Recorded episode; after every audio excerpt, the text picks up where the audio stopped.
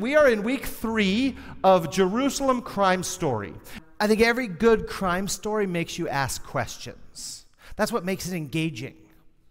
And a question that I started us with, and we've talked each week, I've talked about the question of, was Jesus innocent or guilty? That's kind of the million-dollar question of every crime drama. And what's interesting about, if you were here last week, you learned that's not quite as simple of a question and easy as a, of a question as it might seem. Because on one hand, Jesus was innocent. He is one who never sinned, didn't make mistakes. But on the other hand, he was guilty. Because in the irony of all of this, he was exactly what they charged him with. The Jews charged him with claiming to be the Son of God. And the irony is, he was. The Romans charged him with being a king of the Jews. And the irony is, he was. So in many ways, he was guilty of exactly what they charged him with. But the difference is, they thought he was lying or delusional. But he knew what they were saying was true. So that question of was Jesus innocent or guilty? It's a lot. It's a little tougher of a question than it might seem. But you know, there's another question, because when, when it, we talk about the execution of Jesus, there's another question, especially in watching that video. And it's a question that I think has come into all of your minds, because I know it came into mine. Why did Jesus have to die? Really? Why did Jesus have to die? Have you ever asked yourself that? Surely there could have been another way. Surely there could have been another option. Why did Jesus have to die? I mean, he, he was the Son of God. He performed miracles. He defied all the laws of nature. Being fully God and fully man, he could have just snapped his fingers to save the world, couldn't he? I mean, God's God. God can do anything. Why did Jesus have to die? No other world religion has their founder being killed for their beliefs. Mohammed, Buddha, Abraham, Confucius, none of them. Why did Jesus have to die? I mean, if God is supposed to be so good and so loving, that was his plan? Really? How could a good God allow that to happen? A violent execution. Really? That's the, that, that's the only option he had, that God had ahead of him. Why did Jesus have to die? Now, you know, before we, we start to talk about answering that question, I think that there's one thing that's really important to understand about the ending of Jesus' life. And that is that Jesus knew one hundred percent that it was the Father's will for him to die. That's really important to know. This was no accident. This was no failed revolution. In fact, in the book of Mark, Jesus actually says five times over the course of three years or so, but Jesus says five times to his disciples that he was going to die. So for anyone who was kind of tracking and following along, this should not have been a surprise. But it was. So again, this was no mistake. This was, this was no wrong option. This was exactly what Jesus knew God wanted for him. So that's the first thing we need to understand about Jesus' execution. This is exactly what Jesus intended to happen. Still doesn't answer the question why. If Jesus chose to die, why did he choose to die?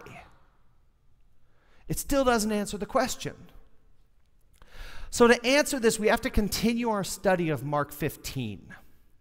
So last week, or two weeks ago, we started in Mark fourteen. Last week, we went into Mark fifteen. We're going to continue Mark fifteen today. And Mark has an answer to that question. So hang tight. If that question haunts you, kind of like it has me, Mark has an answer to that question. Okay, but, but before we can get to that, we, we, we have to kind of catch up on the story here. So last week, we left off with Jesus receiving a death sentence of execution from the Roman governor. Okay, so here's Pontius Pilate. He's the Roman governor. He's the head guy in charge of the region. Okay, and he received a, a, a death sentence of execution um, from Pilate. Okay, so that's where we left off last week. Now, something you have to understand about the death sentence that it was specifically given a, a death sentence by crucifixion. So we have to talk a little bit about crucifixion. So crucifixion was, it was literally the worst form of execution the Romans had. In fact, it was so bad, it was only reserved for slaves for, and foreigners. In fact, a Roman citizen could not be executed without an explicit decree from Caesar. That's the only way, that that's how bad execution was. Execution was a horrific form of death, as we saw up there. It was terrible. It was violent, off the charts. So in the process of crucifixion, a person was tied and sometimes nailed, but most often tied to a, a cross and then lifted up and left there to die. Now, Jesus died in a matter of hours, but a typical crucifixion actually lasted two to three days because the, the Roman government wanted them, wanted the people to suffer. And not only that, but it was also set up on the major roads in and out of Rome. There were only a couple of them. And in and out of major Roman cities, the crucifixions were actually lined up along the road. So everybody coming and going can see these people dying or already dead. Um, they, they often, to get to the point of crucifixion, they were pretty badly beaten, like Jesus was. They were stripped naked, so unlike the movie and unlike pretty much every piece of art you've ever seen, people, Jesus was actually crucified naked. Everybody was. And often, if they weren't dying fast enough, then the Roman soldiers would break the, the person's legs to help them die faster. And so again, th- this lasted typically two to three days, and it was excruciating. There, there was extreme levels of pain, broken bones, joints literally get torn apart. The person eventually dies, most likely of suffocation or heart failure.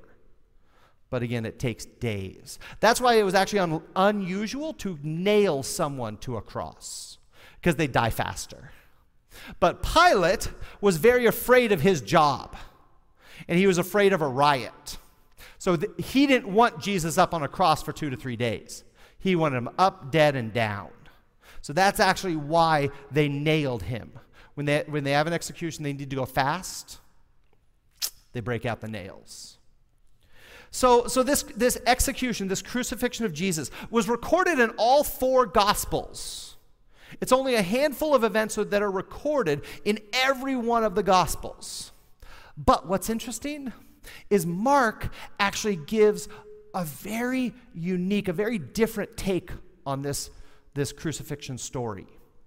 Because in the other Gospels, there, that Jesus, it, there's some very powerful moments. There are some very tender moments. Jesus, in the other Gospels, Jesus has some incredible prayers we, and sayings. We heard that up at the cross. Things like, Father, forgive them, they, for they don't know what they're doing. It is finished. Um, some of these amazingly powerful statements. There's even, in some of the Gospels, there's even a really tender moment between Jesus' mother, who we saw up there in blue, and then John, the only disciple who was there at the crucifixion. There's a really tender moment between them. But Mark, he doesn't include any of that. Mark only includes the horror of the event. There are no, no good parts in Mark's telling of the story. Okay? And th- there's a reason for that, and we'll get to that in a little bit. Okay? But he gives a straightforward, horrific account. No positive, no inspiring moments of Jesus in his last minutes. Nope. It's just all horrible. And that's the passage we're going to read today. So it's in Mark fifteen, starting in verse twenty-one. If you'd like to follow along, I'll be in the N I V. So again, it's Mark fifteen, starting with verse twenty-one. It'll be up on the screen as well. A certain man from Cyrene, Simon, the father of Alexander and Rufus, was passing by on his way from the country, and they forced him to carry the cross. Okay, so we got to kind of pause here a sec because there's some context. I, I'm going to do a lot of context here because there's some stuff here that we need to understand. So first, this guy, Simon of Cyrene. Okay, Cyrene was a city in northern Africa. That's why often filmmakers will, will present Simon as, as an African. Unfortunately, he probably was a Jew. Because there was actually a, there was a large Jewish colony in that country of northern Africa. So it's much more likely that Simon was a Jew who came up to Jerusalem for the big, giant Passover festival that they were having. Okay? And the, the, the way Roman crucifixions worked is that, that the accused, in this case Jesus, had to carry the cross, carry some wood from where they were being held to where they're being tried. So if we look again at our map of Jerusalem here, so he was executed outside the city over here. And so he, he there was actually this little path that they follow. If you ever go to Jerusalem, it's called the Via Dolorosa, uh, the way of suffering. And so Jesus actually had to carry his cross from where he was being held to where he was executed. But unfortunately, with the movie, that he probably didn't carry an entire cross. It was actually much more likely and much more common to just carry the cross beam. So it would just be carrying this portion of it, not the entire thing. In fact, in the movie, you might have even seen that the guys behind him were just carrying a cross beam. That's actually much more likely what Jesus would have done. The other thing about the beginning of this was just prior to this, Jesus was beaten literally within an inch of his life. And that's why he is, he is, he is steps away from death. He takes a few steps out and collapses because of sheer exhaustion. He had been up all night in the trials, and he had just been beaten to an inch of his life. He didn't even have the strength to carry. The, the crossbeam was usually around twenty to thirty pounds. Imagine a, a gigantic, like, six by six. Uh, couldn't even carry that. So the soldiers grabbed this random guy, Simon, um, to carry the rest of the cross. All right, so let's continue. They brought Jesus to a place called Golgotha, which means the place of the skull. Now, this was a hill outside Jerusalem. So that's actually where the little strings end up right here. So imagine a big old hill right here that was called Golgotha. Now, we don't know whether it was called the skull because it looked like a skull, maybe it had a little, a couple holes in it, or it was covered in skulls because that's where they executed people. We don't know, but that's where they were taking him because that's where people were executed. And, and incidentally, that Golgotha is actually the, the word skull in Greek. The Latin word for it is Calvary. So those of you who have been around churches, you might even know Calvarymong Alliance. That, that's actually the same word as Golgotha. So next time you see someone, you can be, so how's life at Golgotha Alliance Church? There you go. It's just a different language. Same word, different language. Okay, let's continue. Then they offered him wine mixed with myrrh, but he did not take it. And they crucified him. Dividing up his clothes, they cast lots to see to see what each would get. Okay, so we got a couple things we need to talk about there. Wine mixed with myrrh. Okay, so myrrh is a spice, and wine, well, is wine. Okay, and particularly wine mixed with myrrh is is kind of the equivalent of the five dollar box of wine. Okay? It's the cheapest, lowest, kind of worst wine there is. It was actually a favorite of soldiers. So it's not at all surprising that they would happen to have some there, because the soldiers had to stay there until Jesus was dead, which means they're chilling out on this hill for hours. Might as well have a little wine with myrrh. So typically what's interesting about this phrase, offering wine with myrrh to Jesus, and Jesus declines. Typically, if you've been around churches, you might have heard this taught as it was an act of mercy, because wine mixed with myrrh, like most wine, is also a painkiller. Make the whole process a little easier, a little smoother, hat down a few, and let's just get on with this. That's actually the typical interpretation of this, but the truth is that's that doesn't seem consistent to me. As I studied this, the more I looked at it is, so why would these Roman soldiers, the same ones who had just beaten him and who are just about to nail through his flesh, decide to have mercy on him? It seems really strange. So as I study this more, I actually think there's a better explanation of this. One of the consistent themes across Jesus' arrest, trial, and execution was the way the soldiers mocked Jesus as King of the Jews. They put a crown of thorns. They put a crown on his head. At one point, they even gave him this big purple cloth, like a kingly robe. And they mock him as King of the Jews. So I actually think it's a lot more likely that this act of putting up wine was another act of mocking. Let's give the king his choice wine. Here you go, king, have some wine. Because that's what people gave to kings, wine. So I believe that the, that the soldiers continued to mock him throughout this whole process.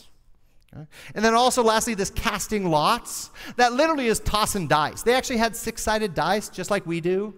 And we saw it in the movie. They had a couple dice and they'd throw, because it was actually, it was the right of the executioners, the soldiers, to split up any possessions the person had on them. So Jesus most likely had a little bit more clothes. He might have had a cloak, a staff, an undershirt, things like that. And so the soldiers threw some dice to see who would walk off with a new staff, a new cloak, and things like that. Again, kind of ruthless, right in front of him, just ripping off his stuff and taking it. Okay, let's continue. It was nine in the morning. Okay, that's an important one. We're going to have a few time markers here, so pay attention to that one. It was nine in the morning when they crucified him. The written notes, note, the written notice of the charge above his head read, "The King of the Jews." So as Jesus was crucified, on the top here was actually a sign. It was written in th- the three languages of the region, and it said, "The King of the Jews," because that was the charge that the Romans charged him with. And this is one of two amazing moments of irony, of tragic irony, because there he was. There was Jesus dying on the cross, and the sign above him labeled him exactly who he was, the King of the Jews. Let's continue. They crucified two rebels with him, one on his right, one on his left. Those who passed by hurled insults at him, shaking their heads and saying, "So, you who are going to destroy the temple and build it in three days, come down from the cross and save yourself." So now here we get a, a pretty good glimpse that crucifixion was a very public spectacle. It was open to the public, and people would come and watch. And here, not only were the soldiers mocking him, but then the people were mocking him, saying, "If you're so great, save yourself." Let's continue. In the same way, the chief priests and teachers of the law mocked him among themselves. "He saved others," they said, "but he can't save himself. Let this Messiah, this King of Israel, come down now from the cross that we might see and believe." Those who crucified, those crucified with him also heaped insults upon him.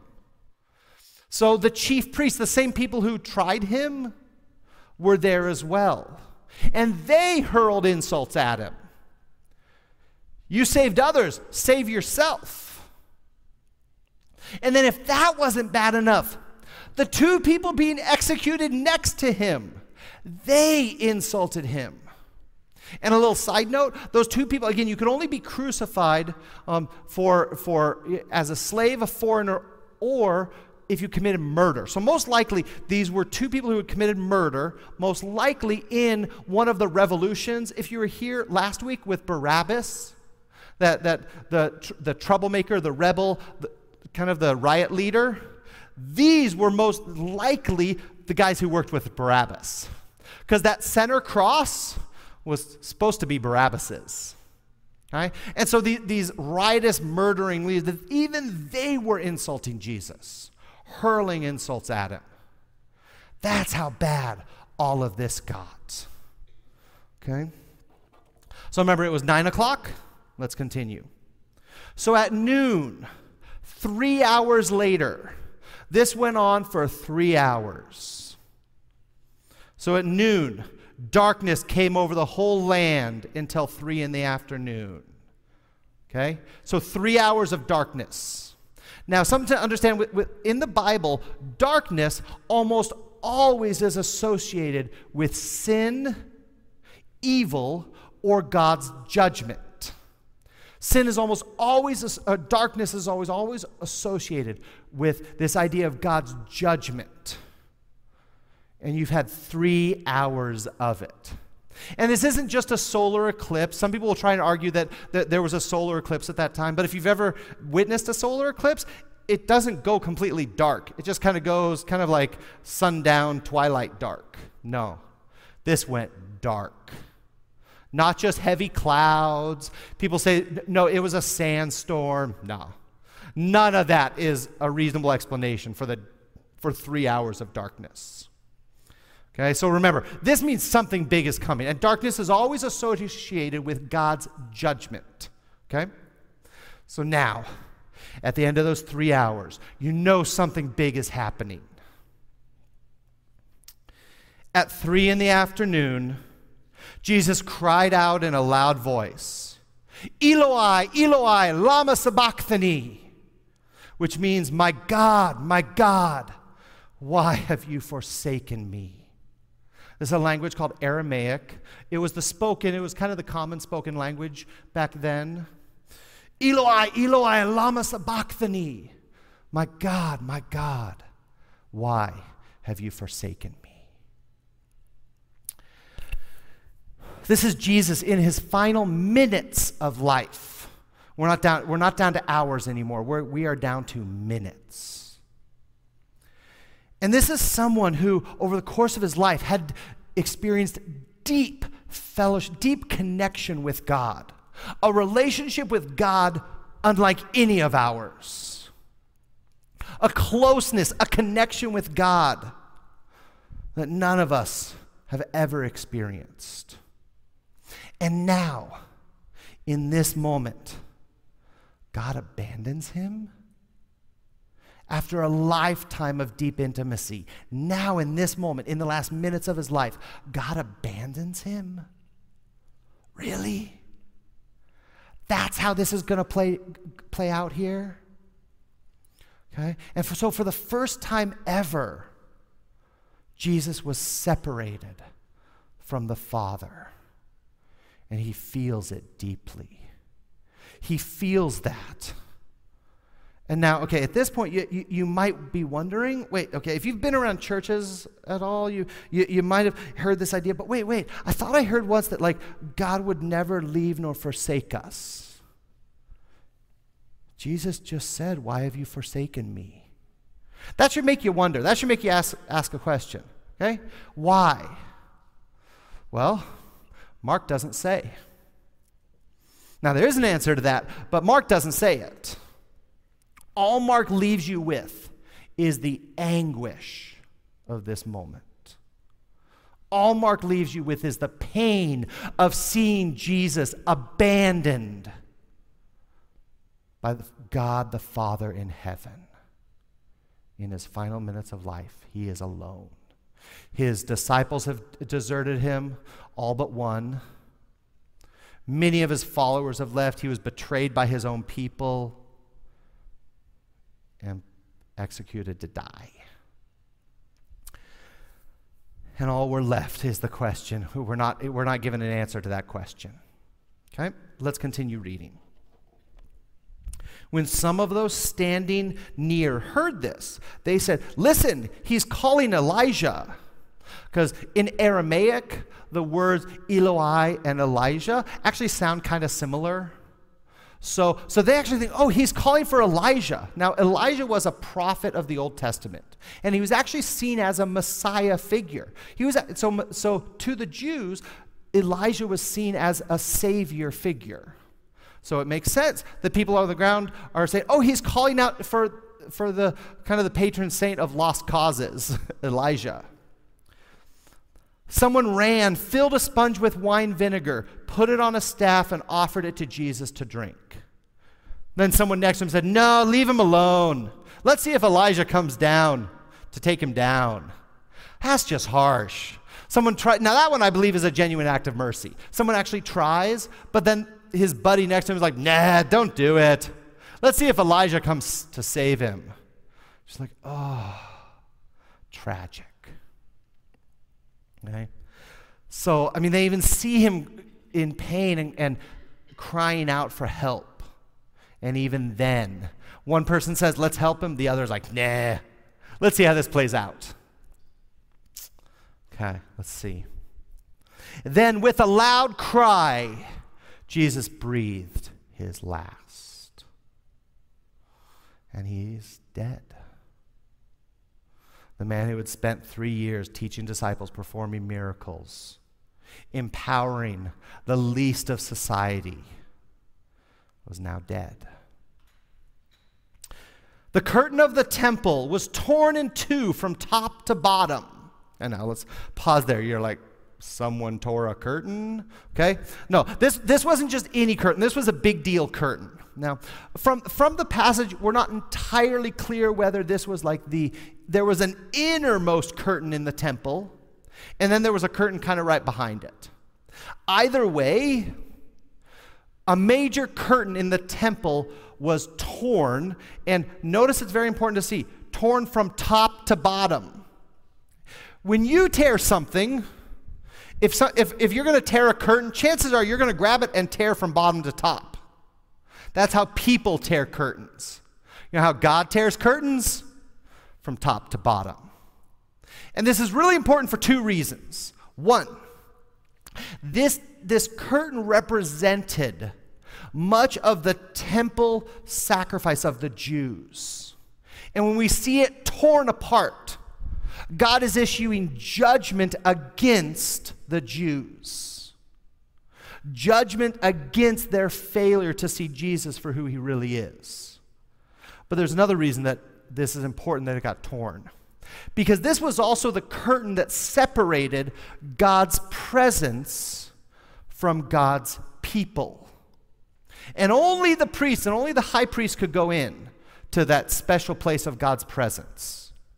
But now, with Jesus' death, something fundamentally changed about the way that people can interact with God. He tore down the curtain that separated us from God. Okay? And now to the final scene of this passage. We were introduced to a centurion. He was the leader of all the soldiers. Okay? So he was the head guy in charge on the mountain that day. When the centurion, who stood there in front of Jesus, saw how he died, he said, surely this man is the Son of God. Surely this man is the Son of God. And there we have Mark's answer. We have Mark's answer to why all of this horror. Why did Jesus have to die? So that you could stand before the cross and, like the centurion, say, surely Jesus was the Son of God. That's why Mark says that Jesus had to die. So that you could, just like that centurion, stand before Jesus' cross, watch how he died, and say, surely this was no ordinary man. Surely this was not just a good teacher. Surely this was not a prophet among many across the world. No. Surely this is the Son of God. And that's why, why Mark says Jesus had to die. I also believe it's why Mark didn't include all the, the good stuff of the, the crucifixion and just all the bad stuff, all the horrible stuff, because we need to see the horror of it to be able to say, surely this is the Son of God. But there's a bigger question. There's a bigger, bi- there's a bigger answer to this question. And it's told in the whole Bible. Mark doesn't answer it. He only gives one answer, so that you could be in the place of the centurion looking up at the cross and say, surely that was the Son of God. But there's a bigger answer. There's a bigger answer to all, and it's throughout the whole Bible, from Genesis to Revelation. And I'm going to answer it in the clearest, most straightforward way I can. Jesus died to become the final and complete sacrifice for our sins. Let me say that again. Jesus died to become the final and complete sacrifice for our sins. All of us have sinned. We all stand guilty before a holy God. We deserve to die for our sins. We deserve the death sentence for all of the wrong that we do to others, to ourselves, to God. We deserve to die. But Christ came as our substitute. He came to die for our sins. He came to take our place. He took the punishment we deserve. So to answer the question, why did Christ have to die? Christ died for you. And he died because God loves you.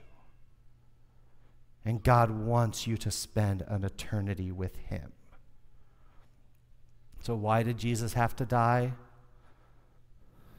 So that you could have eternal life with God. And that begins by saying, surely he was the Son of God. Join me in prayer.